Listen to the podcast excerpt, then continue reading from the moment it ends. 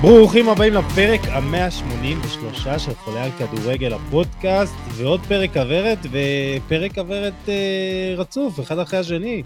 אני לא יכול בלי גיל קנאל האגדי ויוני מונפו, שאגדי לא פחות. מה קורה, חברים? תענוג, תענוג, כמו תמיד. יוני, מה קורה? תגיד לי, סגרת כבר טיסה או שאתה יודע, אתה זורם? מה, לחצי גמר? כן? מה, אה, חצי גמר ראשון, אה? לא, לא בדיוק, לא בדיוק, יש איזשהו סיפור עם הזה, אבל בגדול רציתי לנסוע גם לגמר וגם לחצי גמר, יש איזה ולתם כרגע. נעדכן, אל תדאג, יוסי, נעדכן אותך. יוני, תארגן לנו כרטיסים ל- לדרבי של מילאנו, עזוב אותך שטויות. אתה רוצה לנסוע? זה החצי גמר האמיתי. אתה חושב? מה, אתם גנובים? ל- ל- לכל משחק יש אה, ייחודיות משלו. אחד לא, זה, לא, זה גדול, זה... אני זה- מדבר על זה, אבל זה... השני זה. יוקרתי יותר. טוב, לא משנה, נדבר בהחלט כמובן. טוב, אני אבל ריאל וגיל אוהד כדורגל איטלקי, אז הכל בסדר, כל אחד רואה את הזווית שלו. כן, אה? אני, אני אהנה משני המשחקים, למרות שיש לי פייבוריטית, אבל עזבו. לפני שנתחיל, אני רוצה לבקש מכל מי שמאזין לנו, מאזינים, מאזינות, לא לשכוח לדרג אותנו בספוטיפיי, חולה על כדורגל הפודקאסט, באפל או בכל אפליקציה שאתם אה, שומעים אותנו, וניתן לדרג, זה חשוב לנו מאוד. אתם מוזמנים לעקוב אחרי גיל קנל בטוויטר כמובן, זה חשוב. אה, יוני מונפו, אתה רוצה שיעקבו אחריך או שעדיף שלא? תשמעו, זה כבר מספיק טוב, אחי. כן, אה? וכמובן, כמובן, אחרי כל הפלטפורמות של חולה על כדורגל, בפייסבוק, בטלגרם וגם באתר המהמם, כדורגל.com, יש שם המון טורים ותוכן שלא תמצאו אה, בשאר הפלטפורמות. ובואו נתחיל בפינות הרגילות, פינת הפרגון, למי אתם רוצים לפרגן, תזכרו, לא להגזים, זה דקה, אבל אנחנו חורגים בפרקים האחרונים. גיל, בוא תתחיל. טוב, אז הפרגון שלי, האמת, אני לא זוכר, יכול להיות שכבר פרגנתי לו פעם, אבל בכל זאת, הפעם אני מרגיש גם צורך לעשות את זה.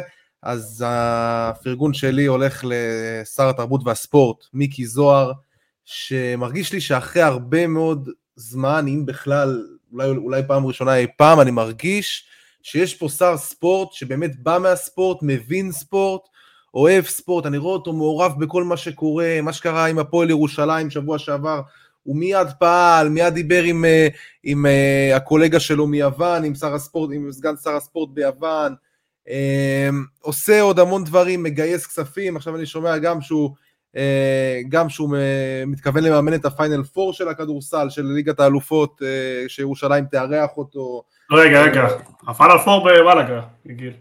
לא, הפיינל פור של ליגת האלופות. בכדורסל? במאלאגה, סופי, אחי, אושר.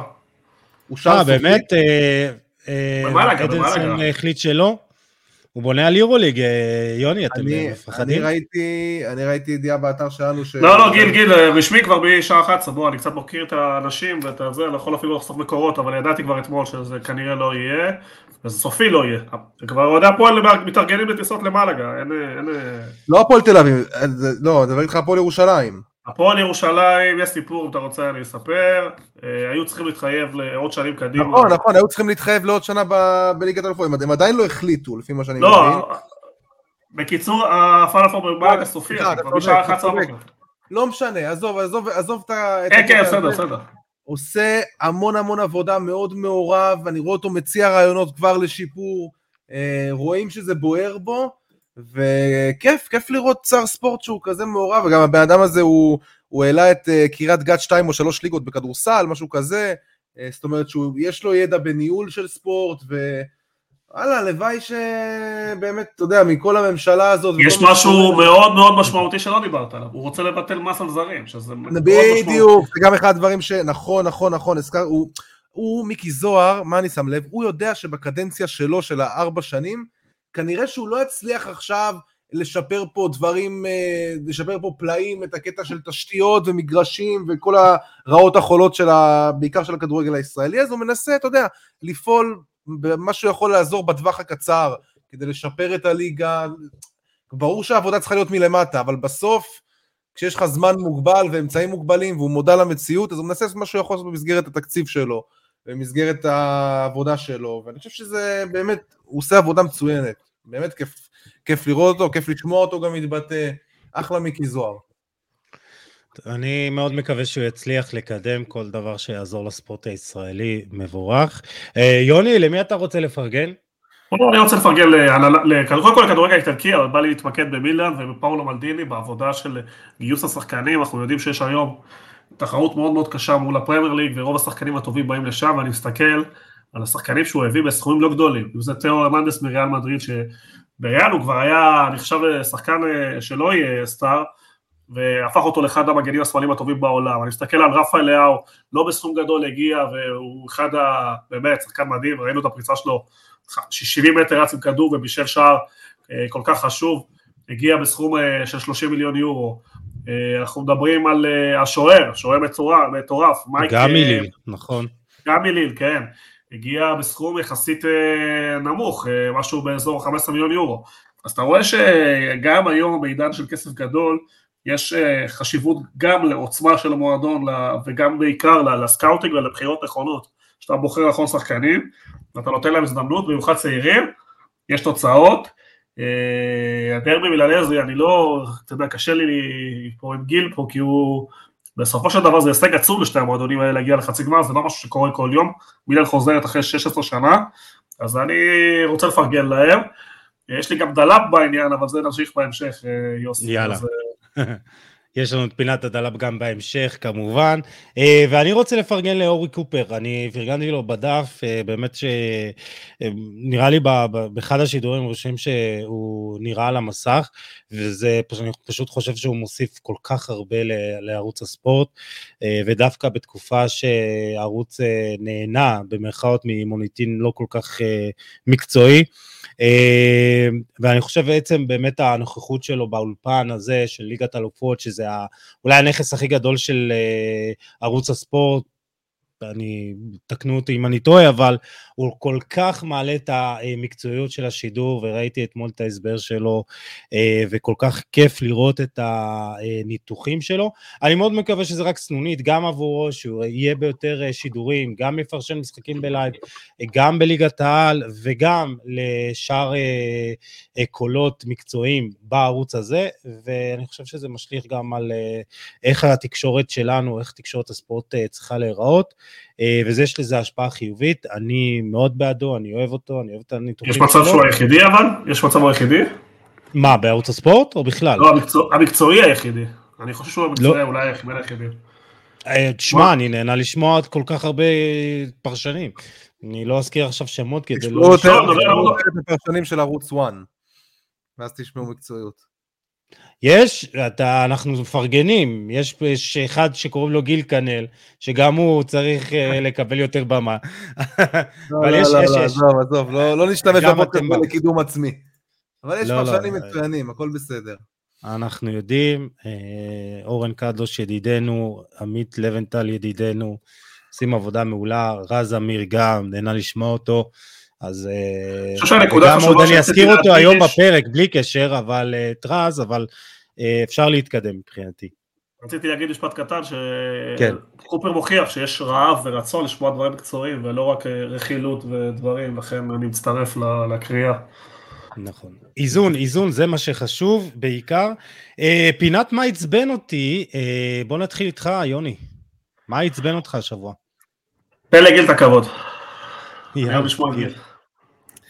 טוב, תודה רבה יוני. אז uh, מה שעצבן אותי השבוע uh, זו הפועל פתח תקווה, אז למי שלא יודע, uh, בלם הפועל פתח תקווה, uh, ג'ימי אלקסיס, שהוא באמת אחד הבלמים הטובים בליגה הלאומית, בורג מאוד מאוד משמעותי uh, בהפועל פתח תקווה, הורחק uh, במשחק האחרון, משחק, לא, לפני שני משחקים, המשחק האחרון, לא, לא זוכר אם זה היה המשחק האחרון, התנהגות אה, לא...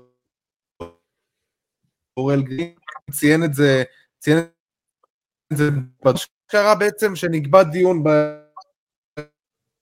הדין של דחול פתח תקווה החליטו שהם אה, דורשים אה, שאורל גרינפלד בעצם יגיע לדיון. בעצם על מנה, כאילו כדי להעיד, זה משהו שאפשר לעשות אותו, זה לא מקובל אבל אפשר לעשות את זה. ובעצם המטרה שלהם הייתה שהעונש של ג'ימי אלקסיס, שצריך לקבל שניים שלושה משחקים. אה, וככה יכלו לעלות למשחק העונה מול עירוני טבריה עם ג'ימי אלקסיס. עכשיו אני אומר, הפועל פתח תקווה גם ככה נמצאת בעמדה מצוינת לעלות ליגה, היא קבוצה טובה מאוד, היא צריכה לעלות ליגה גם בלי הקומבינות האלה. כאילו, אל, אל תתעסקו, אל תתעסקו בקקה, כאילו, סליחה על הביטוי. בסוף הבלם שלכם מתנהג בצורה מחפירה, איזה מסר אתם מעבירים שמנסים כאילו להחליק את זה, כאילו, מה חשבתם, שזה יעבור ככה? וצודקים עירוני טבריה, שבאמת, אתה יודע, ראו את זה מהצד, וזה נראה רע מאוד, אה, שקבוצה מנסה דרך קומבינות אה, לסדר את זה שה, שהשחקן שלהם באמת בעצם משותף, שהוא לא צריך לשותף, להיות משותף במשחק הזה, הוא לא צריך לשחק במשחק הזה. אה, ובסוף אפשר להגיד שההתאחדות לכדורגל לקחה את ההחלטה הנכונה ואמרה שהוא לא ישחק בדיון הזה, בעצם כי אורל גרינפלד טס לחו"ל, אז הוא לא יכל להישאר, טס לשפוט בקונפרנס ליג. אמ, וזהו, והדיון איתך, אבל ג'ימי אלקסיס לא ישחק, ואני חושב שהתקבלה פה החלטה הנכונה, ולהפועל פתח תקווה אני אומר, תתעסקו בכדורגל, ולא בשטויות האלה מסביב. טוב. כן. אותי עצבן המשחק בסכנין, הבלאגן עם אוהדי בית"ר והמאבטחים, וכל האלימות הזאת, באמת משחק יחסית חסר חשיבות, שתי הקבוצות הבטיחו את ההישארות בליגה, במקום ליפול שוב לכל הנרטיבים. של האלימות הזאת, של הפערים בינינו לבינם, בכל משחק כמו שצריך, ראינו באמת מפגע מכוער של, של, של אלימות, ואני בכלל לא מחפש אשמים פה, ואני לא מחפש כאילו, האם זה מאבטחים, האם זה אוהדי בית"ר, כל כך מיותר, כל כך מכוער, כל כך לא במקום, באמת, אין לנו, אין לנו זמן להתעסק כל כך הרבה בספורט, בחבר'ה שלנו כל כך הרבה בעיות בחברה, ו- וחבל שזה בא עוד, עוד פעם במגרשים. אני דווקא, מכל הכעס הזה, אני כן אהבתי את הפתרון, ש... פשוט יוציאו את אה, אוהדי חוץ, אני בטוח שלא תסכימו איתי, אבל אה, אם הם לא מסתדרים ואי אפשר לחיות ככה, אז שכל קבוצה תארח את הקהל שלה, ואולי זה הפתרון היותר, כי אי אפשר עם המראות האלה יותר, אי אפשר כל פעם להגיע לסכנין וכל פעם יש אלימות, עוד פעם בית"ר ירושלים, אה? אני אומר, מסכים איתך במאה אחוז דווקא. אז אני באמת חושב שאולי הגיע הזמן להפרד ומשול, כל אחד יסתדר בזה שלו, נחסוך אלימות, נחסוך כוחות שיטור, נחסוך בכספים למאבטחים, ועזבו אותנו מהדברים האלה, מהמראות האלה, רוצים לראות כדורגל, באמת, שתי הקבוצות, מקום ששבע, שמונה, אם אני לא טועה, הבטיחו את ההישארות, בשביל מה להתעסק בדברים האלה? אני לא מצליח להבין את זה. טוב, זה בהחלט דיון ששווה אה, לפתוח אותו בהזדמנות. אה, צר לי שאנחנו מגיעים למצב שזה אה, בכלל אופציה, אה, אבל אתם יודעים, אה, כדורגל ומגרשים לפעמים אה, מהווים קרקע לאנשים. מקום בטוח, מקום כיפי, מקום כן, של ליהנות, עם כל הכבוד. של בידור, של הנאה, של, של כיף, כמובן. אה, טוב, אני אעבור לחו"ל ברשותכם, ומי שעצבן אותי אה, השבוע זה חסן אה, סלימיג'יץ', המנהל הספורטיבי של ביין, הוא מתראיין אה, אתמול בסוף המשחק של ביין נגד סיטי וההדחה של ביין מליגת האלופות. הוא אומר שהשיפוט היה רע, אבל גם אומר שחייב להפקיע יותר שערים, ואז הוא נשאל, האם הייתה טעויות, האם היו טעויות בתכנון הסגל ללא מחליף ללבנדובסקי, והוא עונה. כולנו תכננו את הקבוצה הזו ביחד, כולל צוות האימון הישן. נעבוד על זה בקיץ. וזה מעצבן אותי, זה מעצבן אותי כי במקום לקחת אחריות, או לפחות להגיד שיבדקו את זה יחד, הוא ממהר לבקר את צוות האימון הישן, זה שאותו הוא וחבריו בהנהלה פיתרו רק לפני שבועיים וחצי, כמה זה היה?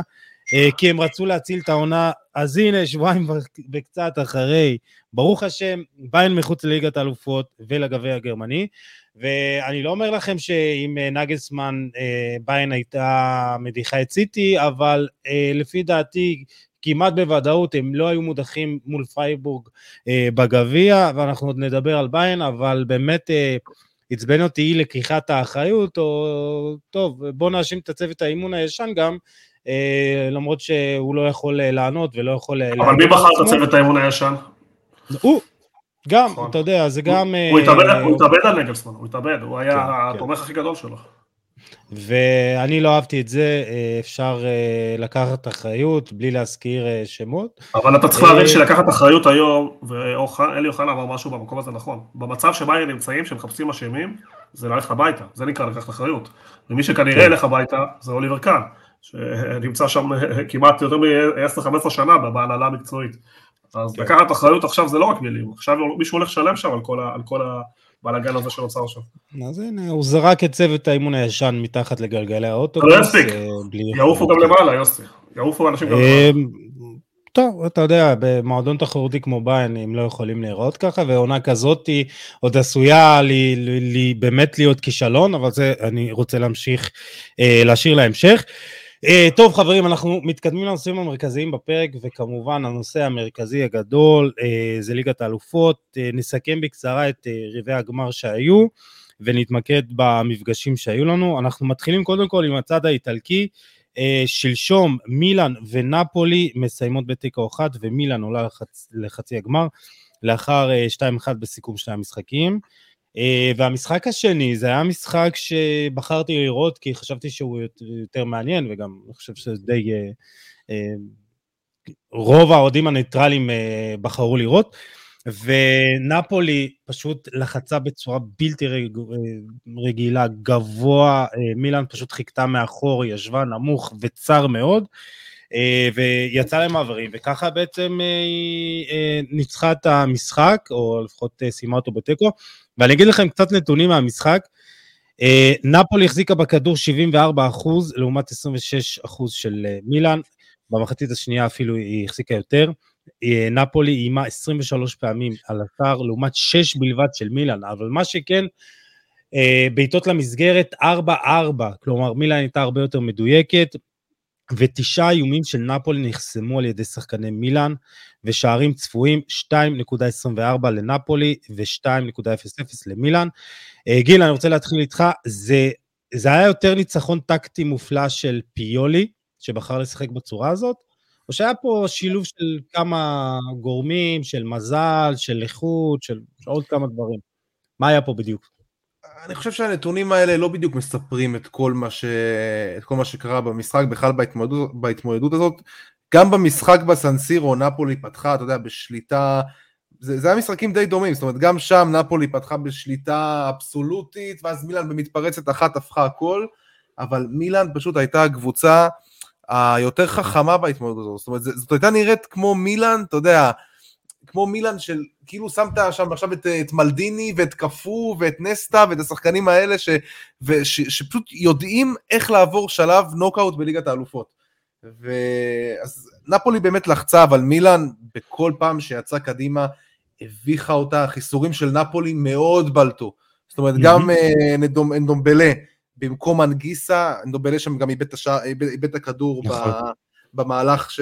שהוביל לגול, שתכף נדבר עליו, אבל בכל התקפה מילאן תפסה את נפולי עם מכנסיים למטה, אה, ומילאן, אתה יודע, כל התקפות המסוכנות במחצית הראשונה היו שלה, זאת אומרת, בהתקפה הראשונה שלה היא כבר הגיעה לפנדל, בהתקפה השנייה כבר זה היה שער, אחרי זה ז'ירו עוד, עוד מצב היה לו, אחרי זה בסוף באמת השער האדיר של רפאל לאהו, ותשמע, מבחינת מילאן, באמת, סטפנו פיולי, המסע שהוא עושה עם הקבוצה הזאת, זה משהו מדהים, יוני דיבר על, ה, על הניהול המקצועי של מלדיני, והם עובדים שם באמת בצורה משותפת, אה, בשיתוף פעולה אדיר ביניהם, אבל הנתונים של פיולי במילאן זה גם משהו מדהים. זאת אומרת, אם היו שואלים אותו, כשהוא הגיע למילאן ובהתחלה שלו הובס 5-0 לאטלנטה בדצמבר 2019, כשמילאן הייתה נראית קבוצה מפורקת, הייתה יותר קרובה למרכז הטבלה מאשר לצמרת.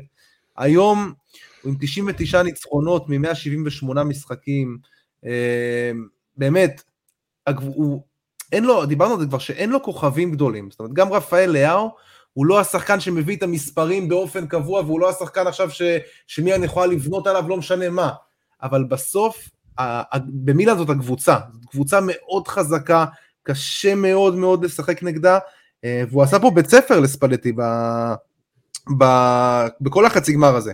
נפולי לא הגיע לחצי גמר הזה, כל מה שדיברנו כל העונה, כבר אצחליה וכל השחקנים האלה לא הגיעו, אה, ויש להם שוער מצוין, שזה, אתה יודע, מה שיש השוער ברמה הזאת של מייק מניאן, שאני כבר אמרתי, זה בעיניי זה השוער הטוב בעולם, ורפאל לאהו אחד, שאתה פשוט זורק עליו את הכדור, ותקשיב, הבישול הזה, זה, זה פשוט היה משהו, משהו חולני, כאילו, אני תופס את ה... ברגע שהוא לקח את הכדור הזה, הייתה תחושה כאילו שהוא רץ עם זה עד הסוף, כאילו, אני לא יודע להסביר את זה, אבל uh, תשמע, מילאן יגידו מה שיגידו, יגידו צד נוח, טוטנאם, נפולי, זה עדיין יריבות שלא מובן מאליו בכלל שמילאן תעבור אותם. זה שמילאן פה בחצי גמר ליגת האלופות, אתה יודע, גם אחרי שהוא עשה אליפות, זה, זה ממש הרנ, הרנסאנס של מילאן, כאילו אף אחד לא דמיין בכלל שמילאן תוכל להיות ב, במצב הזה, כאילו. ופה באמת הניסיון, הניסיון בא לידי ביטוי, הניסיון אפילו, מדבר איתך אפילו ברמת המועדון, לא ברמת השחקנים. למרות שיש לא, ברור. למרות שיש אני... ניסיון, גם תאו הרננדז וג'ירו, וראית אותם. מביאים את זה ברגעים האלה. אז בוא ככה לפני שניתן אה, ליוני להמשיך, אה, בסיום המשחק רשמתי לי איזה כמה נקודות, אמרתי אולי נפתח את זה לאיזה טור, אבל פשוט לא היה לי זמן, ורשמתי לי אה, שלושה ארבעה גורמים אה, להפלה הזאת של מילאן על חשבונה של נפולי, ואחד זה כמו שאמרת פציעות וחיסורים של שחקנים מאוד מאוד משמעותיים בנפולי.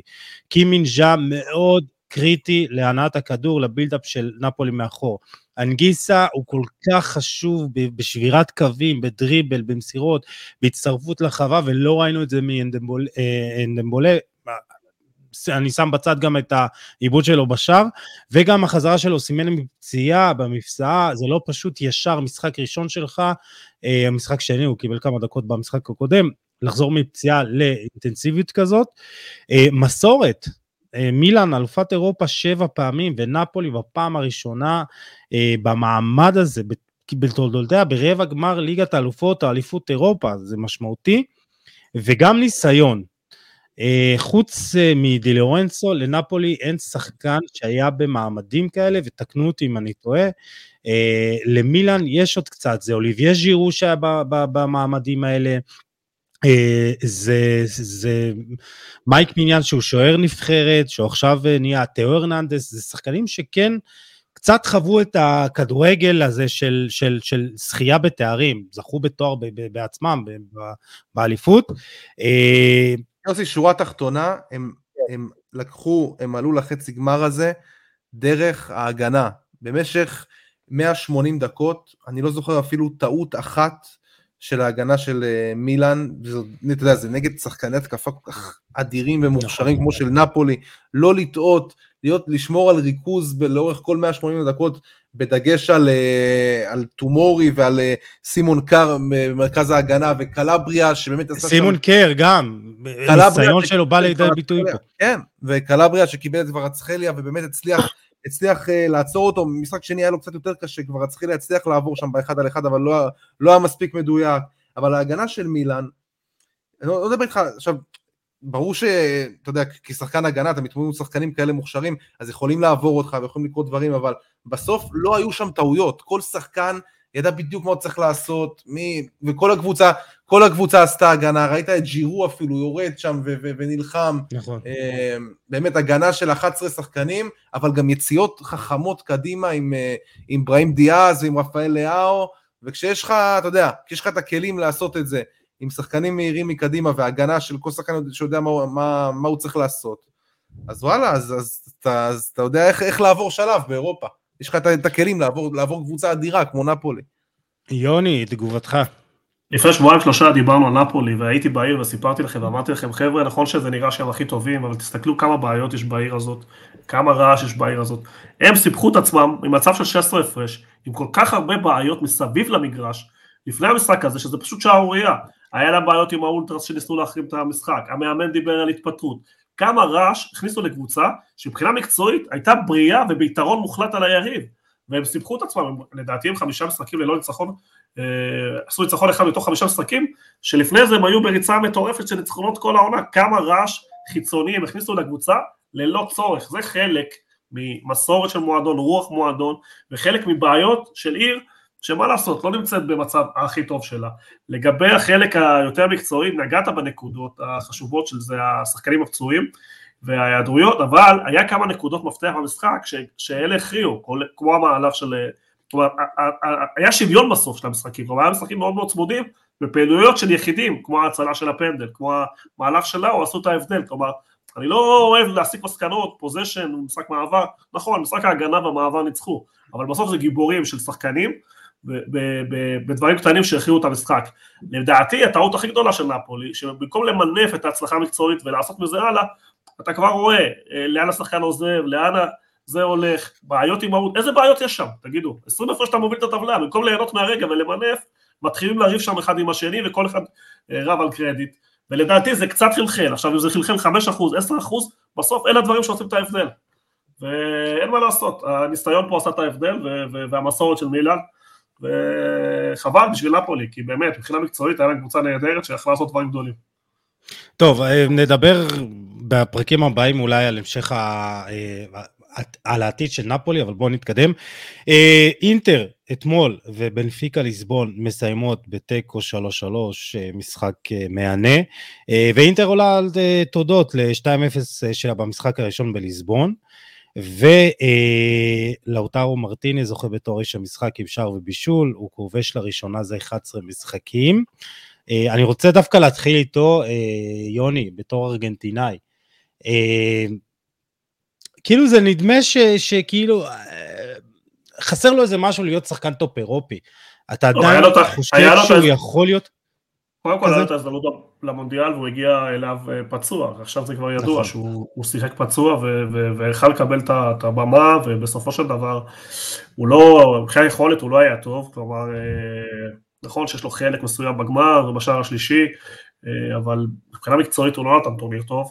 אבל הוא כן היה שותף למהפך של נבחרת ארגנטינה בשנתיים שלושה, כלומר הוא זה ש, שהיה, הוביל את נבחרת ארגנטינה גם לקופה אמריקה, גם בפינאליסימה, והיה מצוין בתקופה הזאת, גם יש לו חלק מאוד מאוד גדול באליפות של לפני שנתיים, אז אני כן חושב שהוא שחקן טופ, פשוט הוא בתקופה של פציעות, תקופה פחות טובה, והוא יקבל פחות הכרה, כי הכרה הלכה לשחקנים שכן הבריקו במונדיאל, ואין מה לעשות, בחיים אתה צריך לדעת למנף, אבל אם אתה שואל... של, אותי... הוא מאוד חלוץ של, של, סליחה שאני כותב אותך, של מצבי רוח, כן, כן. זאת אומרת, הוא מאוד, מאוד מושפע מה... השאלה כמה, כמה הפציעה פה היא חלק, כי עד הפציעה וזה שהוא משחק פצוע, הוא כן היה שחקן מאוד מוערך. עכשיו אני מסתכל על זה שכל הקבוצות הגדולות באירופה, הרבה קבוצות גדולות באירופה מחפשות תשע, ואני לא רואה את השם שלו, וזה מפתיע אותי, כי אני רואה, כולם מדברים על אוסימן, שלדעתי נפולי לא תשחרר בסכום נורמלי, ואני כן חושב שהוא אופציה טובה להיות... אה, אה, כלומר, אני, אני כן רואה אותו בביירן מינכן, נותן הצגות ונותן שערים אה, ומשנה שם את הקבוצה, הוא כן חלוץ ברמה הכי גבוהה, בעיניי, כן?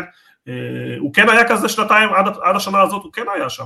גם באליפות של כן. אינטר הוא עשה מעל 20 שערים, כמעט כל שנה הוא הבקיע מעל עשרה, בנבחרת הוא רק בן 25, כאילו זה גיל שהוא עדיין לפני השיא. בנבחרת.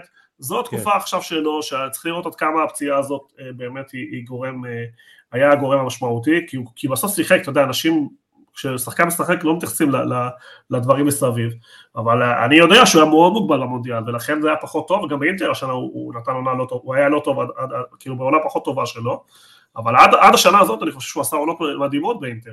אה, ואני כן חושב שהוא לא, שחקן טוב. עונה פחות טובה גם של אינטר והוא עם 14 שערים, אז... אה, כן, כן, כן, כן, ואני, ואני אומר, כמה חלוצים יש לנו, אנחנו בעידן שחסרים חלוצי תשע. כלומר, בעיניי, אם אני היום ביירן הוא מועדון גדול ולא יכול להביא את אוסימן ולא יכול להביא כן, בעיניי הוא אפילו יותר טוב. מביא את לאוטרו. בטח, שחקן מדהים, בעיניי הוא שחקן מדהים. אה, טוב. כמעט כל שנה. אה, אז בואו נדבר קצת על אינטר, כן, סליחה. בואו נדבר לא, לא. קצת על, אה, רצית להגיד על זה איזה משהו, יוני? כן. הוא מסתכל על נתונים שלו לאורך השנים, תסתכל, 14 שערים ב-2020, 17 שערים אחר כך, 21, כמו שגיל אמר 14, כל שנה דו ספרתי בליגה האיטלקית. יש פה משהו, הוא גם, הוא גם לקח אליפות בתור שחקן מוביל, הוא לא לקח אליפות בתור איזה... נכון. איזה הוא יחד עם לוקאקו הוביל את אינטר לאליפות. אז אה, נתונים שלו לא פחות טובים מאוסימן או כל שחקן שכרגע באייפ יותר טוב. אה, בהחלט, הוא גם, כמו שאמרתי מקודם, בגיל 25, אה, עוד אה, לפני השיא. גיל, אני רוצה שנדבר על אינטר, אני חושב שמבחינתי לפחות אינטר הכי הפתיע אותי, ואני חושב שזה די איזה נקודת, העונה הזאת היא איזה נקודת מפנה עבורה, כי גם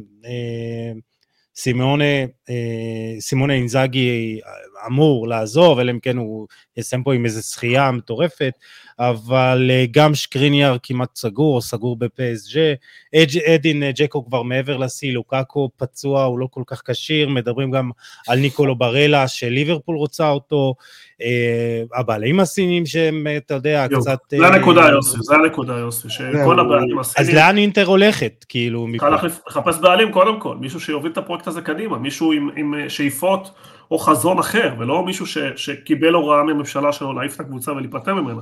כרגע מבחינת החברה הסינית, אינטר היא שר חודף, סליחה שאני אומר את זה. כן? כי, כי, כי הם חייבים כלפי הממשלה להיפטר מהקבוצה, זו ההוראה שהם קיבלו מה, מהמשטר הסיני, ולכן המועדון הזה תקוע באמצע, כי מצד אחד, אם הם יעשו דברים לא טובים, לא יכולים למכור אותו. מצד שני, כדי למכור, הם יצטרכו איזשהו סכום כדי לרצות את הממשל, אז, אז המועדון קצת תקוע מבחינת השאיפה להתקדם הלאה, ובספורט אתה יודע שאתה לא מנסה להתקדם, שאתה לא רוצה, שאתה לא משקיע, אז אתה נשאר מאחור, זו הבעיה הגדולה של אינטר. אחר כך יש את הבעיות הקטנות, מאמן, שחקנים, אבל צריך שם בעלים חדש, שיזרים שם רעיון חדש, שיכניס תרופה למועדון, ויסחב אותו קדימה. אז איך אתה רואה, אה, גיל, איך אתה רואה, לפני שנגיע לעתיד שלה, מה, מה סוד ההצלחה שלה? מה, הגרלה פחות uh, חזקה? גם, אי אפשר להתעלם מזה. תשמע, בנפיקה מאוד מאוד בירידה, בירידה מאוד אה, גדולה בזמן האחרון, אבל אני חושב שזה הגרלה גם שהייתה תפורה על אינטר, זאת אומרת, זה קבוצות שהיה נוח לאינטר לבוא ככה, אתה יודע, להיות יותר מאחורה, למרות שדווקא אתמול הם שיחקו מצוין, כי אתמול הם נראו טוב, אבל אתה יודע, הקבוצות האלה שיותר נותנות לך יותר את הכדור ו, ואינטר יותר הלכה אחורה, אה, מה שנקרא, ואינטר מבחינת יכולות אישיות של שחקנים, יש לה, יש לה סגל אדיר, זאת אומרת, יש לה שחקנים באמת אדירים, זה ברלה שראינו את הגול המדהים שלו, שאני בעיניי, שוב, אני לא מבין איך, hmm. איך לא יותר קבוצות, אתה יודע, חוץ מליברפול כזה פה ושם שמזכירים את זה, איך לא יותר קבוצות הולכות על השחקן הזה, אומרים לי גיל, אוקיי, אז הוא בן 26, אבל בסוף מה זה גיל? זה, זה לפני השיא, היום... כן, הוא שחקן אדיר, בגיל 30. הוא שחקן אדיר שבאמת, שיודע, שיודע לעשות הכל, אה, ויש לה שלישיית בלמים באמת, אה, באמת מצוינת, עם, אה, עם בסטוני והצ'רבי ודרמיאן, שגם עושים עבודה טובה, וזה מילה טובה לאינזאגי, שהוא הצליח ככה, אתה יודע, בלי שקריניאר ובלי דה פריי, באמת ההגנה פה מאוד, מאוד השתנתה בשנה האחרונה, וזה פגע להם מאוד ביציבות בליגה, ואינטר עם 11 הפסדים בליגה זה המון, אבל תשמע, כשיש לך גם קשר באמצע כמו מרצ'לו ברוזוביץ', שזה, תקשיב, זה, זה באמת קשר אחורי שהוא מושלם, זאת אומרת, יש לו, יש לו באמת את כל ה...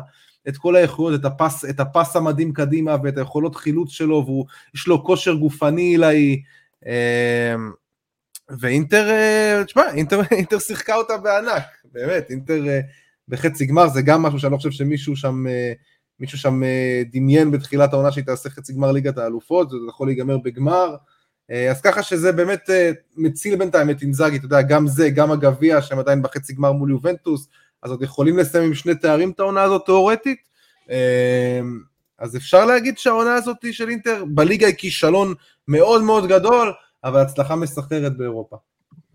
טוב, לפני שנעבור לחצי הגמר, אה, אני רוצה לדבר בככה כמה רגעים אה, על אנטוליו סילבה, בלם של אה, בנפיקה, בן 19 וחצי, מטר 85, יש לו כבר שלוש הופעות בנבחרת הפורטוגלית, ואתמול הוא גם כבש את השער השני שלו במפעל, והוא הפך לשחקן בן העשרה החמישי בהיסטוריה של ליגת האלופות, שפותח בעשרה משחקים או יותר, בעונה אחת של ליגת האלופות.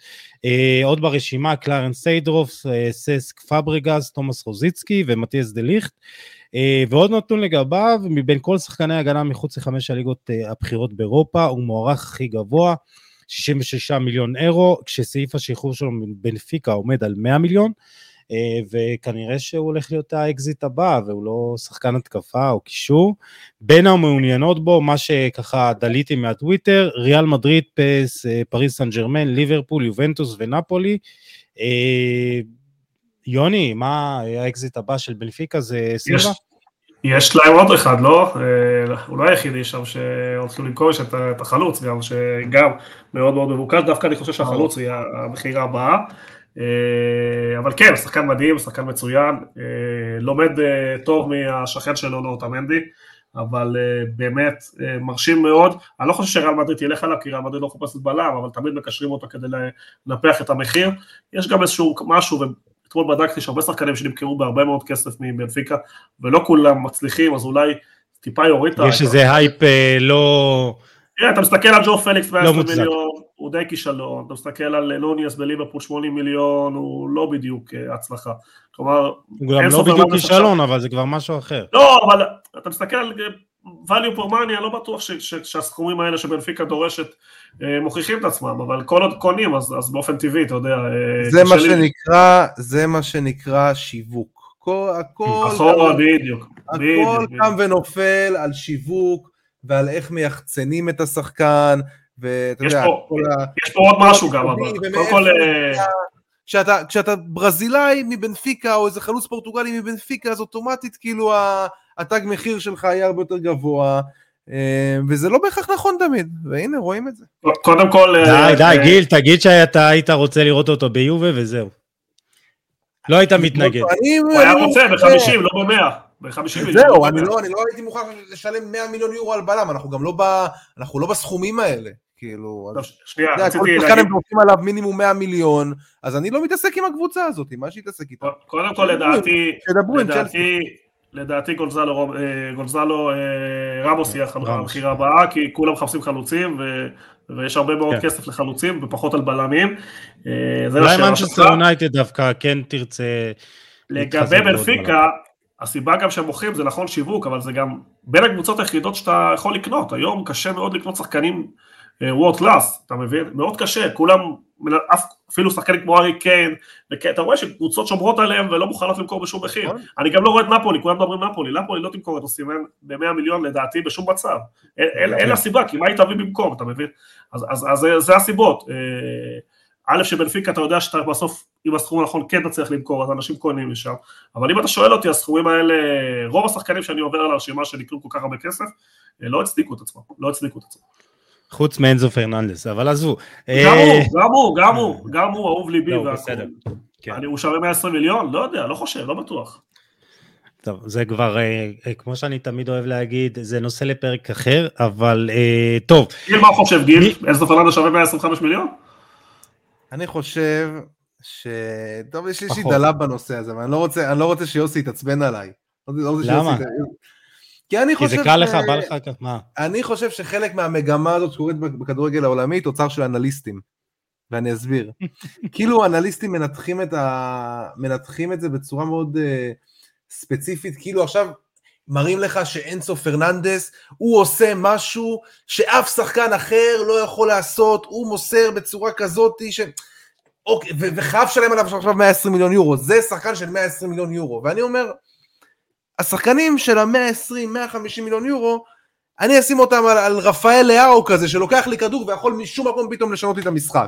או אה, קיליאן אמבפה, או ארלינג הולנד, או שחקנים מוציאים לפועל. בגלל- בגלל זה הם עולים עכשיו אה, 180 ו-200 ומדברים על סכומים כאלה, פה, אבל אה, מקדשים פה את השחקנים שהם בסוף הסייענים. אני לא אומר שהם, אני לא אומר שזה לא חשוב, ברור שהכי חשוב בעולם מרכז שדה והכל, ובלמים חזקים ומגנים והכל, אבל בסוף, אני לא רואה נכון להוציא עכשיו על בלם 150 מיליון יורו, או על קשר אחורי את הסכומים האלה.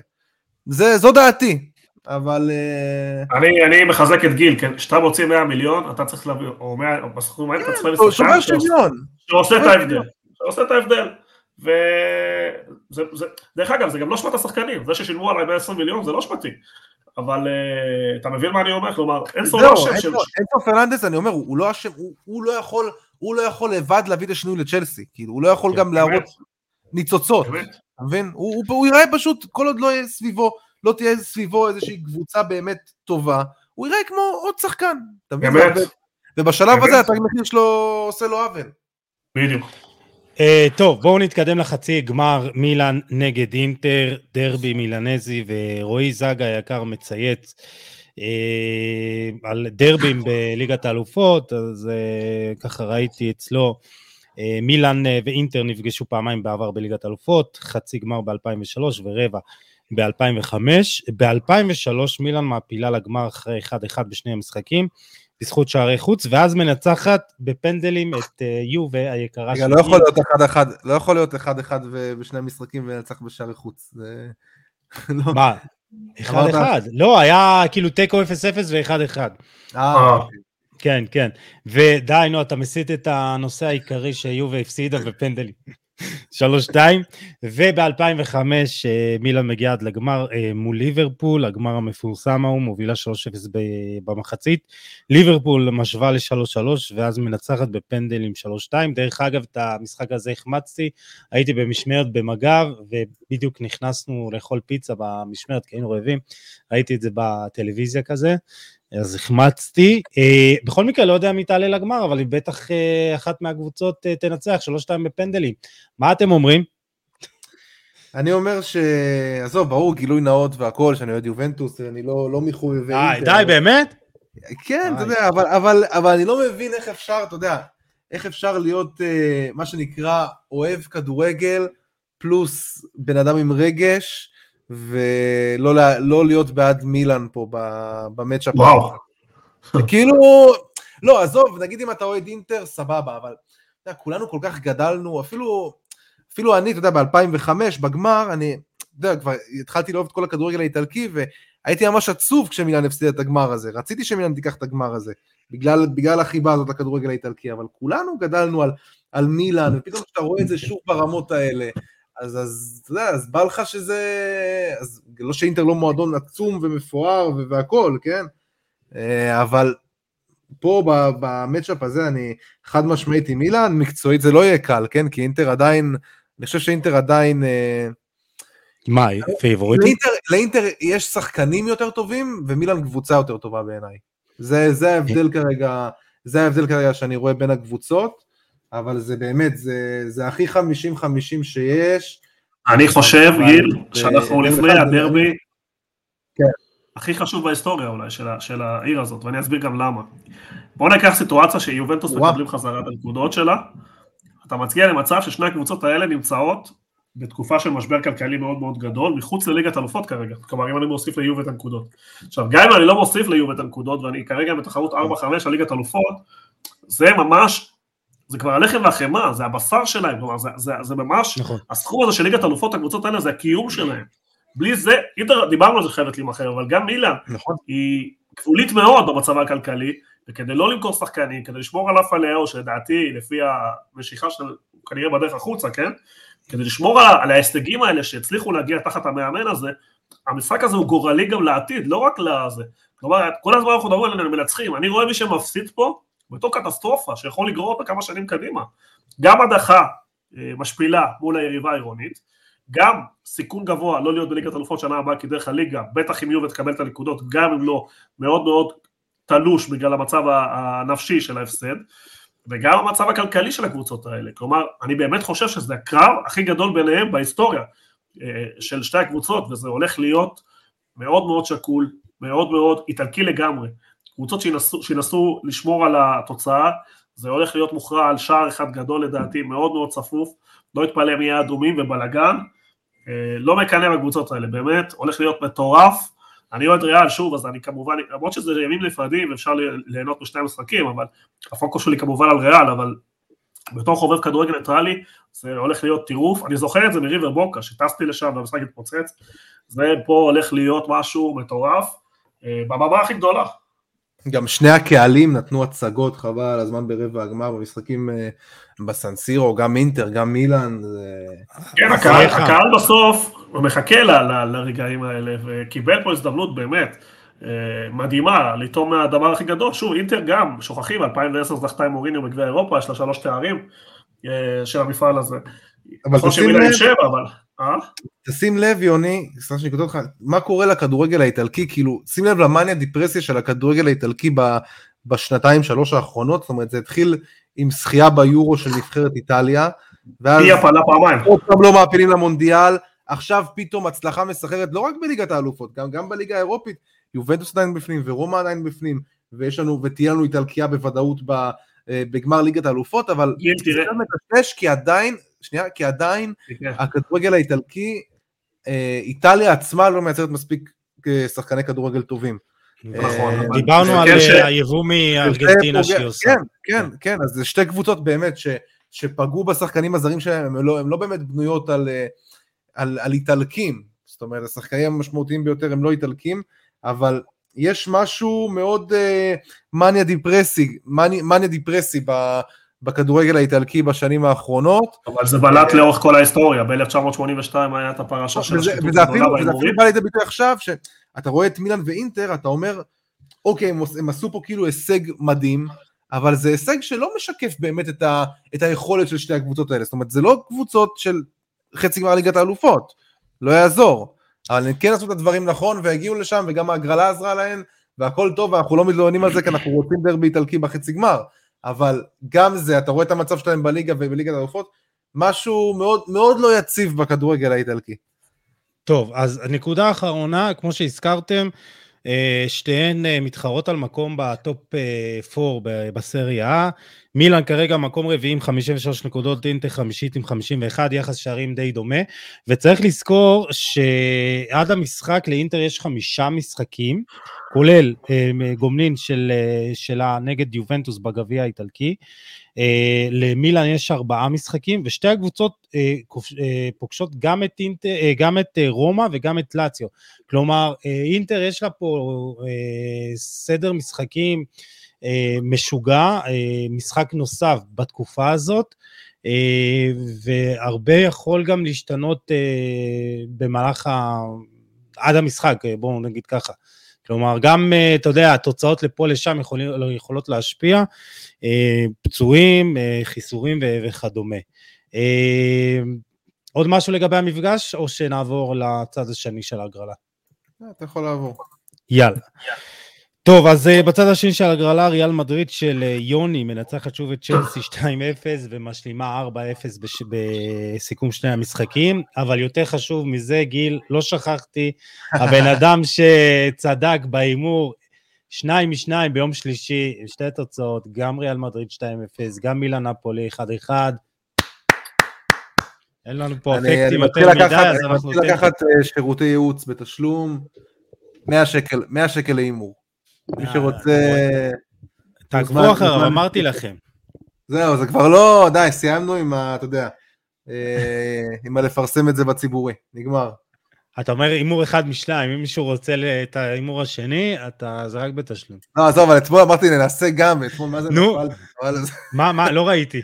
לא, אתמול גם שמתי עם חבר, אמרנו יהיה... עזוב, יצאנו שם חסרי מושג לגמרי, אמרנו יהיה שער אחד בין אינטר לבנפיקה, בסוף תקשיב, גיל, שמעתי משפט מבן אדם מאוד מאוד מצליח השבוע, מאוד מאוד מצליח, אוקיי. עם הרבה מאוד כסף. בחיים יש אה, ניצחונות ויש למידה, אין הפסדים.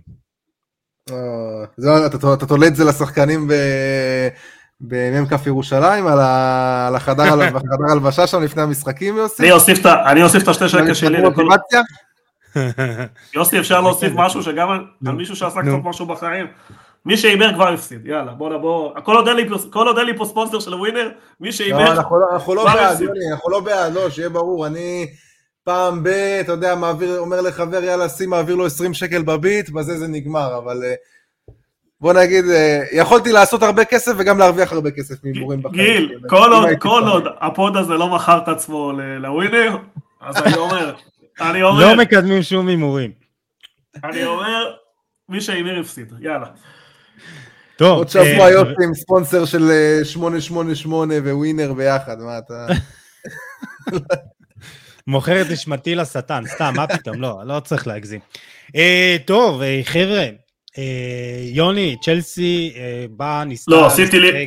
אה, אתה רוצה ללכת על צ'לסי או לסיטי? קדימה. לא, מתחילים עם צ'לסי, כן, כן, התחלנו עם צ'לסי והתברברנו, אבל צ'לסי כמובן, קודם כל, לחצה, שלטה, אבל לא הייתה מדויקת, והיא פגשה את טיבו קורטואה ביכולת שיא, שש הצלות, 0.91 שערים שהוא מנה, שימו לב מה הסטטיסטיקה שלו העונה בליגת האלופות, 84.6 אחוזים אה, הצלחה, אחוזי הצלחה בעצירות בליגת האלופות העונה, הוא מקום רביעי, יש לו חמש, אה, חמישה משחקים שער נקי, שני רק לאוננה עם שישה, והוא שני במספר השערים שמנה, חמישה בסך הכל, אוננה עם חמש וחצי. עכשיו, אה, היה לנו דיון, והעלינו את זה גם בדף, גיל, אתה אמרת את זה גם היום בפרק. אה, אז בואו נשאל עכשיו, האם טיבו קורטואה אה, השוער הטוב בעולם, או מייק מיניאן, בטח אה, מונפו פה ייתן לך קונטרה. יוני, לא, מה אתה אומר? ברור שאני חושב את טיבו, אבל זה גם, לא, לא רק בגלל שאני אוהד ריאל, אני אסביר דעתי על שוערים באופן כללי, ותמיד אני אומר, בכדורגל אני גונב דעת, שוער אני קצת מבין, כי הייתי כמה שנים שוער. אז אה, בסופו של דבר, כדי להיות הטוב בעולם, אתה צריך יציבות לאורך שנים, ואת זה יש לטיבו. אה, נכון שמייק נכון. הוא הכוכב העולה והוא נותן, אולי בכושר החודש האחרון הוא באמת נמצא ברמה משלו, אבל לאורך זמן אתה צריך שוער שעושה לא עושה הרבה טעויות, שנמצא ש... אני לא זוכר הופעה כמו של טיבו קורטואה בגמר ליגת אלופות.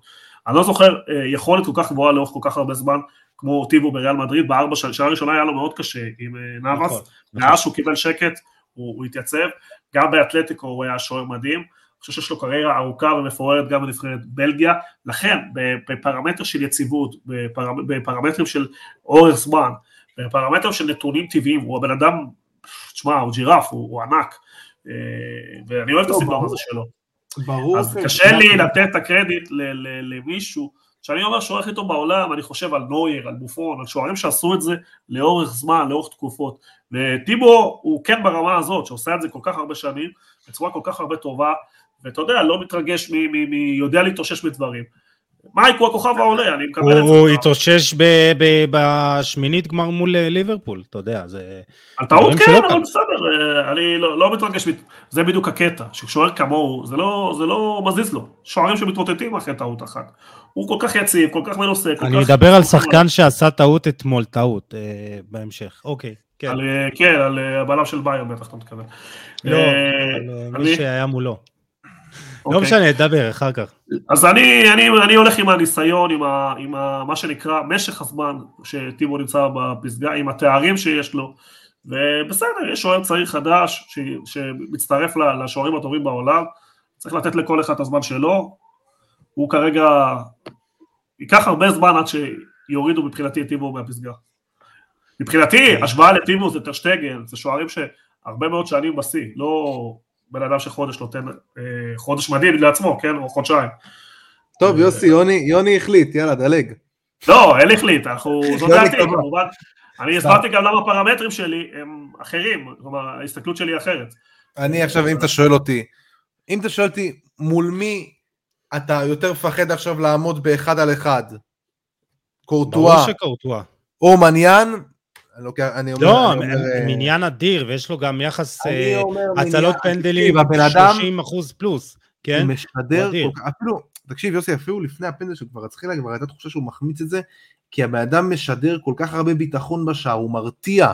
אני לא יודע, לא יודע להסביר את זה, אני לא באמת יודע לנתח טוב שוערים, שוערים, אבל אני כן יודע להגיד לך שהבן אדם הזה מחזיק את מילאן, ועם הצלות שאתה תופס את הראש ואתה לא מאמין, אה, ראו כמה, כמה חסרון שלו היה, משמעותי עם השוער הרומני הזה. הוא אתלט, הוא שולט כן. בגובה, הוא...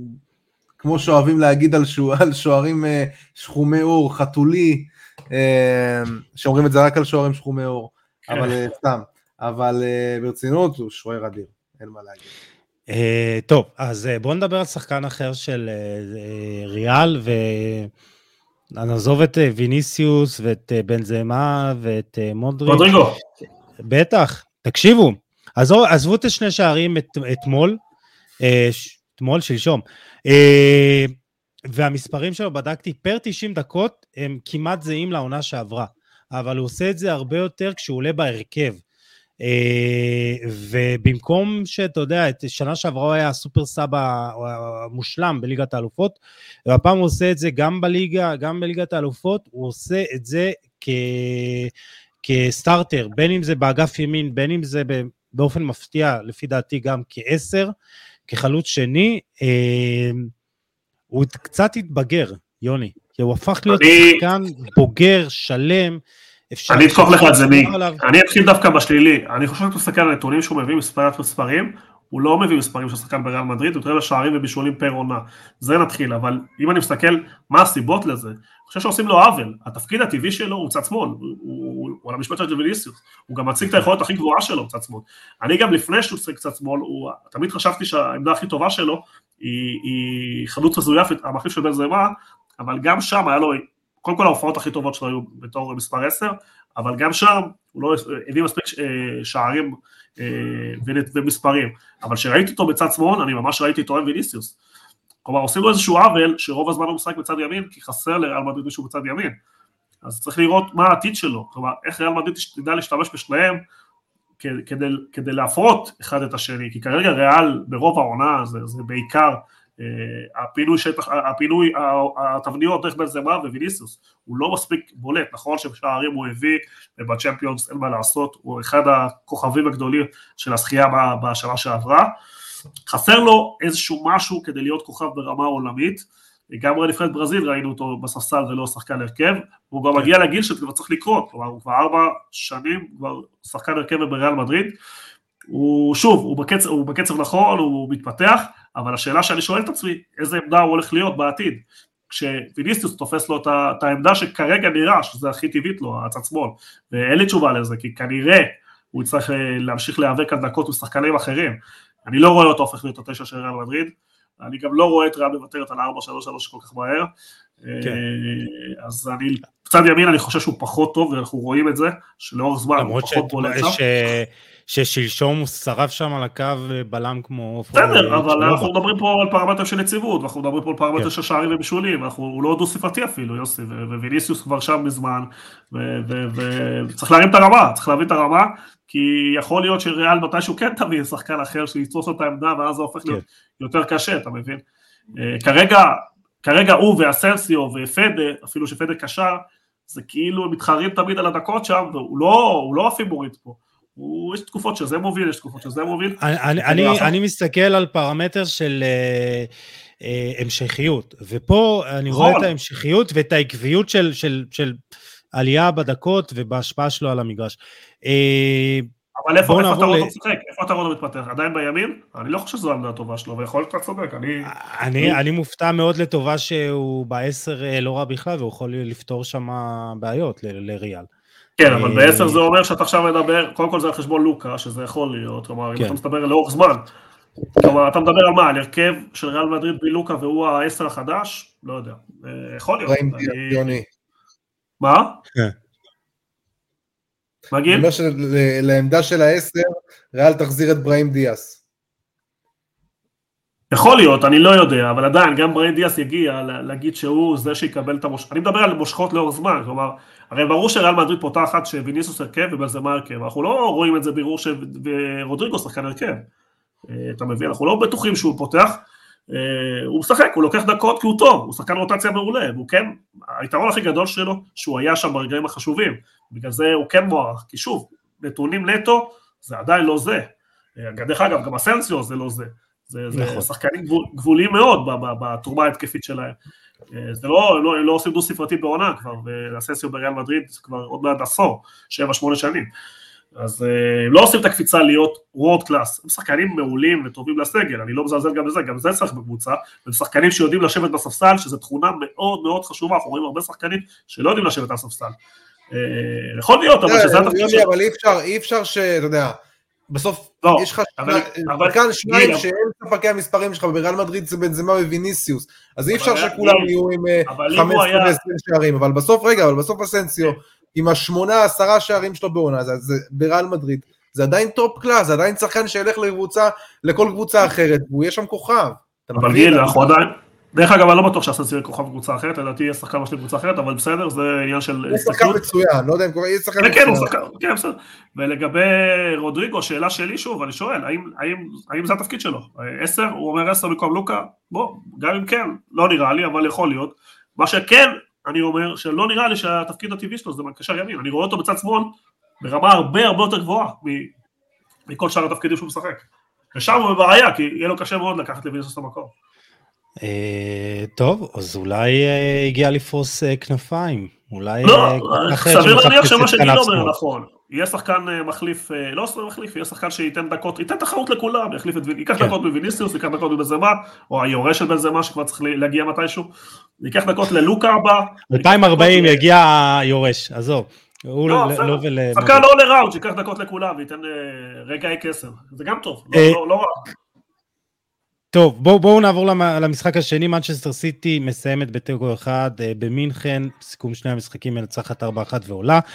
אה, ובקטנה על ביירן, כי אנחנו תמיד מעריכים, אבל אה, זה בסדר. החלפת המאמנים לא עזרה, כמו שאמרתי, ביירן מודחת מהגביע מול פרייבורג בבית, והיא מודחת די בקלות, יש לומר, על ידי סיטי.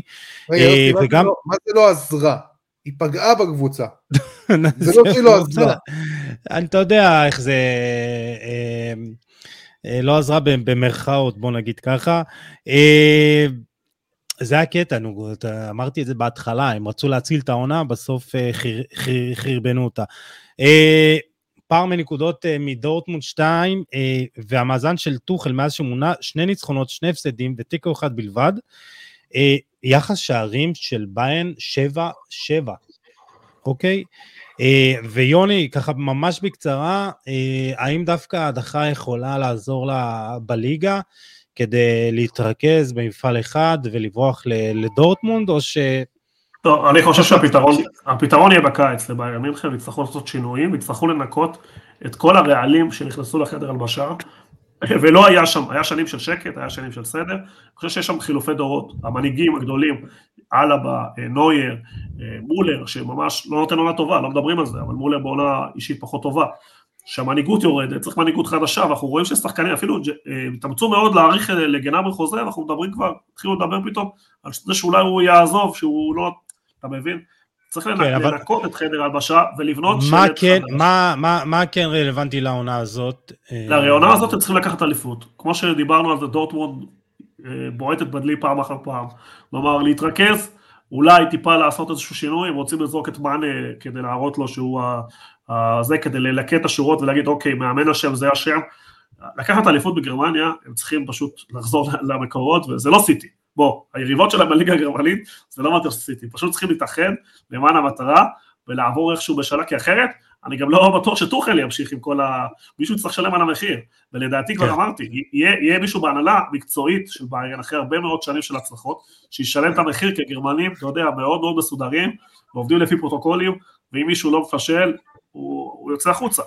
אז אה, תשמע, מצד שני אני חייב להגיד שביירן הייתה שנים אה, סדר ומופת גם לניהול מקצועי, גם להחלטות נכונות, קורה ש, ש, שיש רצף שלילי של, של אה, טעויות, אנחנו לא מושלמים, אי אפשר כל דבר להסתכל ולנתח, לפעמים גם עושים טעויות, ואנחנו רואים שגם הקבוצה הכי גדולה אה, עושה טעויות. אה, לקחת אליפות בגרמניה זה פשוט אה, להתמקד במטרה ולעשות את זה, אנחנו רואים את דורטמונד נופלים פעם אחר פעם, אז, אז כן, אבל הפתרון הגדול לאורך שנים צריך להיות בקיץ, לדעתי שלושה ארבעה שחרורים, מאנה בראש, שתי שחקנים חדשים, וביירן בכל זאת, יש לה יתרון כל כך גדול בקצב, וביכולות בגרמניה, הם שולטים בשחקנים, מעבירים שחקנים בחינם, הם לא ייעלמו לשום מקום, יהיו תמיד בצמרת. בשנה הבאה יהיו אחת הפיבוריטות לזכייה בליגת אלופות, לא משנה כך או כך.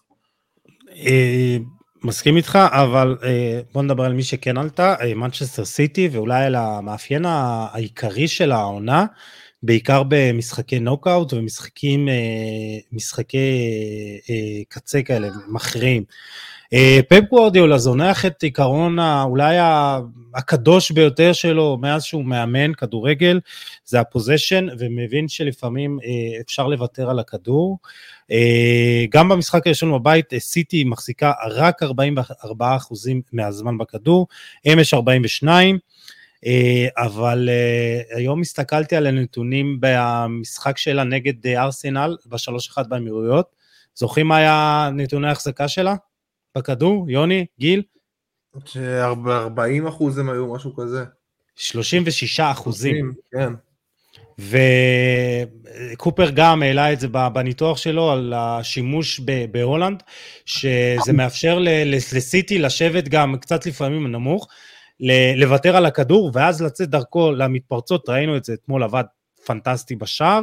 אה, יוני, גוורדיולה עושה סימיוני? גורדיולה לא עושה סימאוני, אבל כן עושה התאמות אה, במשחקים מסוימים, שהוא לא היה עושה התאמות בעבר, כלומר הוא כן מראה אה, שינוי ופתיחות לרעיונות חדשים, הוא מבין שכל הכדורגל הלך לכיוון מסוים, הוא לא יכול להיות היחידי שהולך נגד הזרם, אה, אתה יודע, והכל מוצף, והוא זה שמנסה להוכיח איזשהו משהו ש, שזה, אז יוותר טיפה על העקרונות שלו, ויוותר טיפה, שוב, הוא לא עושה את זה לאורך זמן, הוא יעשה את שניים שלושה התאמות במשחקים. כל הזמן אומרים מוריניו, אה, בונקריסט, בונקריסט, בונקריסט, מוריניו בשנה היה סוגר שתי משחקים, היה עושה בונקר אדיר וזהו, אבל 90% מהשנה היה מפקיע 100 שערים פלוס ועשו לו תדמית. אז גם הוא למד והבין שאפשר גם אחרת, ואני חושב שזה לזכותו, לא, לא לרעתו, כי זה לא אומר שום דבר על, על, על, ה- על הסגנון שלו, זה לא אומר שום דבר. כשאתה מקובע, כשאתה עושה כל הזמן אותו דבר, קל להיערך אליך. כשאתה עושה שינויים, פתאום המאמן השני צריך לחשוב, וכשאתה חושב, אתה מפסיד, כי אתה צריך לעשות התאמות ליריב. וזה שיעור חשוב מאוד בצניעות שפפ גוארדיולה עובר. אה, שוב, אני, אני, אני אחד ה... אני סוגד לו, כן, הוא באמת עשה, עושה דברים מדהימים, ולא לא בושה. אז, אז, אז מה, מה קרה שהוא טיפה ויתר על הכדור אתמול? איזה אסון קרה? ההפך. אה, לא קרה שום דבר. ובסופו של דבר עבר בצורה נקייה, יריבה מאוד מאוד. ביירן וריאל זה קבוצות שהכי קשה לעבור בליגת אלופות, הוא עשה את זה בצורה חלקה אני חושב, בצורה של עליונות ברורה, אה, הוא פיבוריט גדול מאוד, וזה לא פעם ראשונה, ומה המבחן שלו, מה יהיה בחצי גמר, כי, כי עד עכשיו רק מחמאות אפשר לתת לו על, על כל התקופה שלו בסיטי. כן. אה, קווין דה בריינה זוכה בתואר איש המשחק אחרי הבישול שלו להולנד, מגיע ל-259 בישולים בקריירה, בדיוק כמו דיוויד בקאם, רק הקטע שדה בריינה עושה את זה ב-15 אלף, 15 אלף דקות פחות. Uh, ומה שמדהים, עוד נתון, שבשמונה שנים שלו בסיטי הוא אמנם זכה בשני, פעמיים, בתואר שחקן השנה באנגליה, אבל אף פעם לא בתואר שחקן uh, החודש, uh, וכל נגיעה בכדור שלו היא קסם, והכל איכות. פשוט... השוואה היחידה של דה ברנה ובקאם זה שבקאם יותר יפה, אחי, בכדורגל, כן? כל השאר, כל השאר, אני עם דה בריינה. גיל, התייחסותך לדה בריינה, סימאונה, גוורדיאולה. אני אגיד לך מה, פשוט ההגעה של ארלינג הולנד איזנה את כל מנצ'סטר סיטי, פפ גוורדיאולה לא צריך יותר את, את ההמצאות האלה שכל פעם הוא צריך לחפש איזה שחקן אחר שישחק את החלוץ המדומה וכל פעם לשנות, בסוף כשיש לך חלוץ אחד, אה, יש לך מטרה, יש לך למי לספק את הכדורים האלה, ויש לך מי שיספק אותם, באמת כל השחקנים שם באמת בתקופה האחרונה, אתה, אתה רואה שבסוף הכל נמדד במאי, באפריל-מאי, באפריל-מאי, משסטר סיטי הקבוצה הכי טובה בעולם, וההגעה של אלינגון פשוט איזנה את כל הקבוצה הזאת, ועשתה סדר בראש לפפ גוורדיולה, והוא הבין מה הוא צריך לעשות. אה, ושחקן שאני חייב לציין אותו לטובה זה ג'ון סטונס, שהוא נהיה פשוט בעיניי מפלצת, גם הגנתית, גם ברמת ה... איך שהוא מקדם את המשחק של מנצ'סטר סיטי, איך שהוא עוזר בהנעת הכדור בתפקיד הזה של הקשר אחורי בלם, שהוא פשוט נראה מדהים. אה, וגם, גם ההגנה נראית טוב עם דיאש והקנג'י, ואתה יודע, הכל, הכל, באמת, הכל באמת דופק, וזאת חייבת להיות השנה של, אה, של סיטי. יש לה יתרון אדיר מול ריאל מדריד בזה שהיא מארחת את ה... אגב, שתי הקבוצות הטובות בעולם, שלא יהיה ספק, בעיניי לפחות. באמת, זה, כן, זה אז, הגמר. אז, אז, זה, אז החצי גמר, כן. אז כן, החצי הגמר הראשון, יום שלישי אה, במדריד, אה, וכולנו זוכרים, אני חייב ככה לפני שתשלים, את הפריים הזה בחצי גמר אה, בעונה שעברה, שסיטי מובילה, ואז יש את הסיכויי הסתברות לניצחון, יש אחוז אחד לריאל מדריד, 99 אחוז ל... אחוז אחד יותר מדי. כן, זה כאילו... וגיל, אני חייב לשאול, כאילו, יכול, המשחק הזה יכול, צריך, ישפיע על המשחק? הוא בטוח יושב בראש, אבל uh, אני, אני, אני מאמין שגם פפ יזכיר אותו. Uh, וגם אם לא, זה, אתה יודע, זה, זה שם, אין מה לעשות, אבל בסוף יש פה הבדל עצום בין זה שאתה מתארח במשחק השני, לבין זה שאתה מארח את המשחק השני, וריאל מדריד שנה שעברה, כל המשחקים, כל השלב נוקאוט, אירחה את הגומלין, צריך לזכור את זה. עכשיו היא תבוא לפה והיא מגיעה. מעמדה שונה שהיא צריכה לעשות, צריכה לעשות באמת תוצאה טובה בבית, ולא עכשיו להעביר את ההכרעה פשוט הביתה ולשרוד, אתה יודע, עם איזה הפסד מינימלי או תיקו, היא צריכה לבוא למפגש הראשון ו, וליזום מול מנצ'סטר סיטי, ויכול להיות אפילו ש, שפפ גוורדיאולה גם, אתה יודע, המשיך במה מה שאתה ויוני מקודם דיברתם, על הקטע שיותר יודע לתת את הכדור ליריבה ופחות להיות דבק בש, בשיטה האחת הזאת של הפוזיישן, אה, ויכול להיות שאנחנו נראה פה, נראה פה הפתעות, ו, וריאל מדריד תתקשה, ודווקא סיטי תהיה זו, ש, זו שתעקוץ למתפרצות, ועכשיו יש לה הרבה יותר כלים לעשות את זה. נכון. אה, וזה הולך להיות מרתק, ואני חושב שסיטי חייבת, חייבת לעשות את הצעד הזה, אמ, ולהגיע לגמר, כי, אתה יודע, באמת די, זה כבר, זה כבר לא מצחיק, הקטע הזה, הפרויקט הזה שכבר כל כך הרבה שנים, שבאמת עושים שם הכל נכון, באמת עושים הכל נכון, ובאמת שסיטי כבר כמה שנים היא, היא הקבוצה הטובה בעולם, אין מה להגיד. מבחינת הכדורגל שלה, מבחינת הדרך רואה, מבחינת השחקנים, השחקנים שאתה רואה שם. אמ, אז זה חייב לקרות, ומה אני אגיד לך, אני חושב שזה יקרה השנה. יוני, איזה משחק אנחנו הולכים לראות?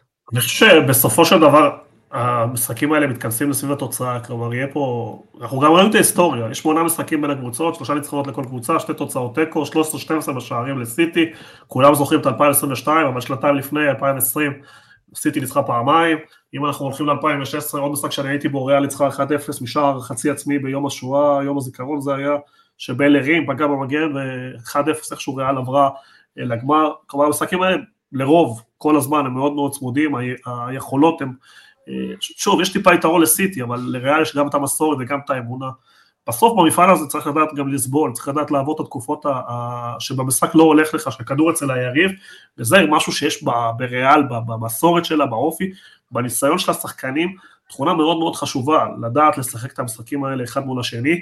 אם אנחנו מדברים כדורגל נטו ואנחנו עושים ליגה, אין לי ספק שסיטי לוקחת אליפות בדו ספרתי על ריאל, כי יש לה הרבה יותר כלים התקפיים, כי יש לה הרבה יותר איכות בסגל, כולל בספסל.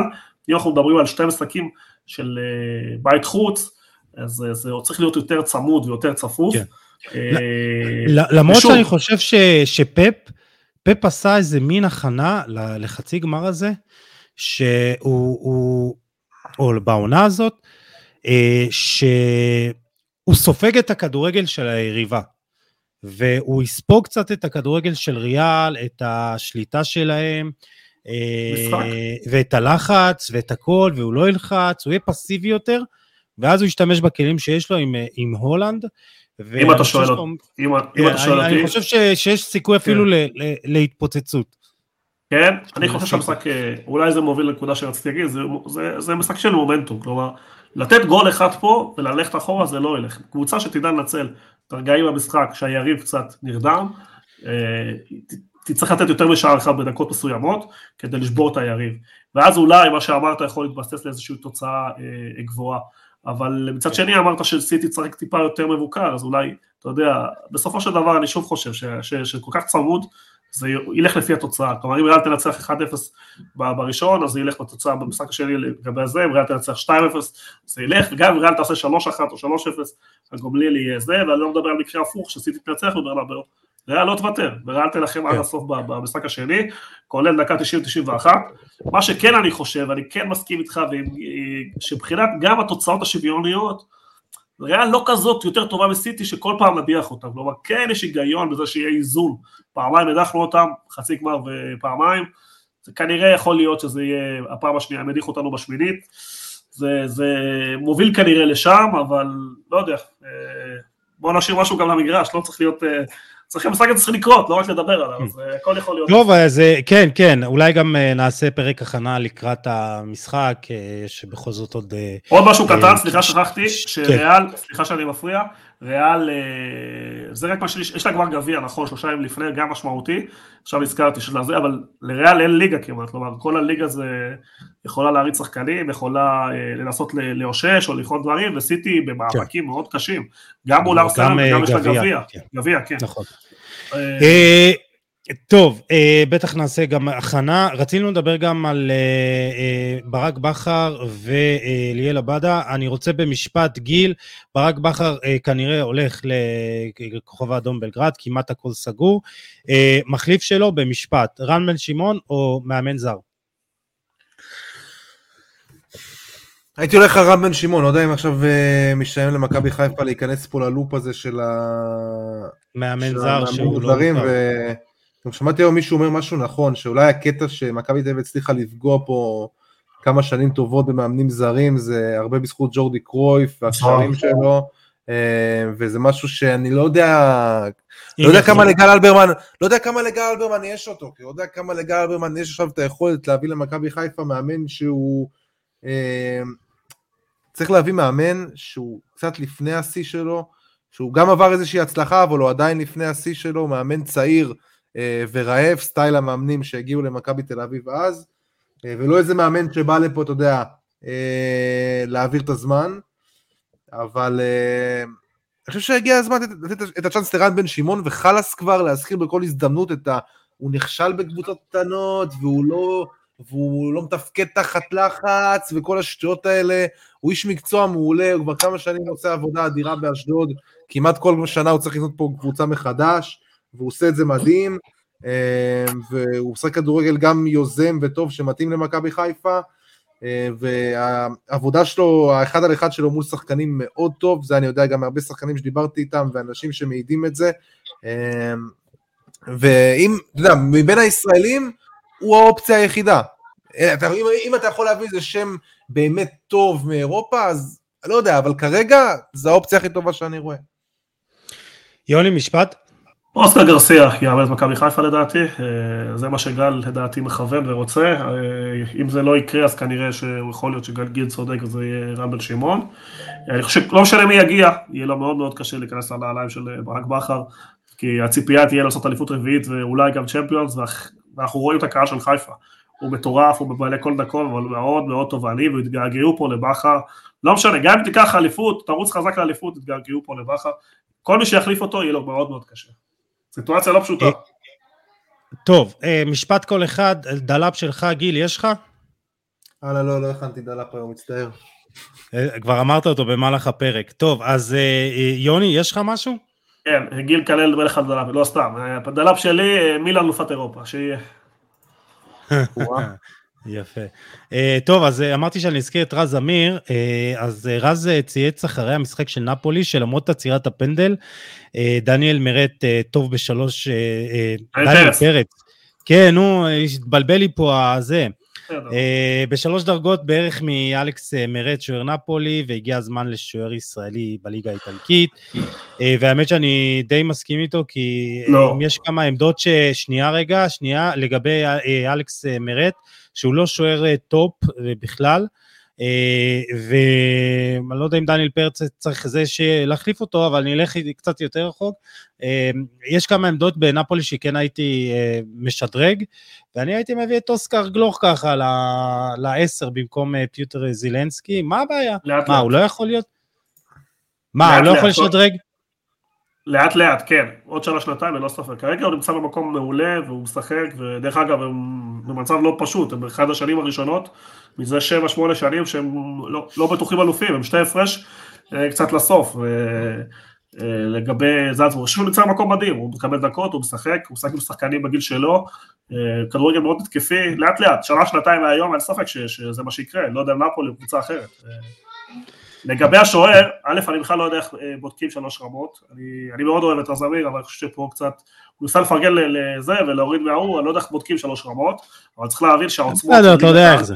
שנייה, כן. רגע, אבל העוצמות של הליגת העל והמהירות של הכדור, זה לא אותו דבר, כלומר צריך, גם אם דניאל פרץ מספיק טוב, הוא צריך זמן להתאגרל למהירות של הכדור, אנחנו רואים שגם בנבחרת הוא, לא, לא, הוא לא המועדף.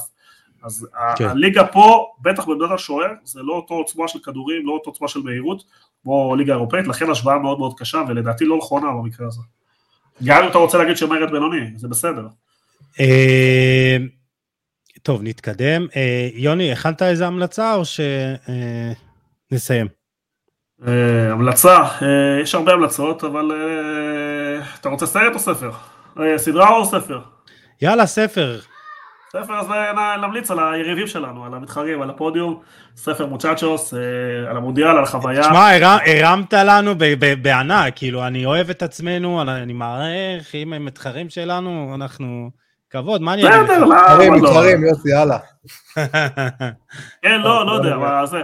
בסופו של דבר זה מאוד מתחבר אליי, כי בסוף זה חוויה מאוד דומה שעברנו, כל אחד כמובן במה שהוא מביא איתו, במטען שלו, זה המטען שלהם והרגשות שלהם, אבל אני יכול להתחבר לסיפורים, הייתי שם בחור הקלעים, פגשתי אותם בחלק מה... מה, מה לפני חצי גמר, פגשתי אותם לפני וזה, דיברנו קצת והחלפנו רגשות, ותשמע, תקופה מאוד מאוד יפה, שאני אקח אותה לדעתי, אולי מבחינתי האישית גם, אולי אחד מרגעי העושר הגדולים שלי בחיים, חוץ מהלידה של הילדים, אז אה, ספר שנוגע ללב ומומלץ לכל כל כדורגל, ובכלל אני בעד תרבות ספורט, וזה משהו שמוסיף, כל הכבוד לפודיום, ליוסיפון, הם עושים הרבה דברים יפים.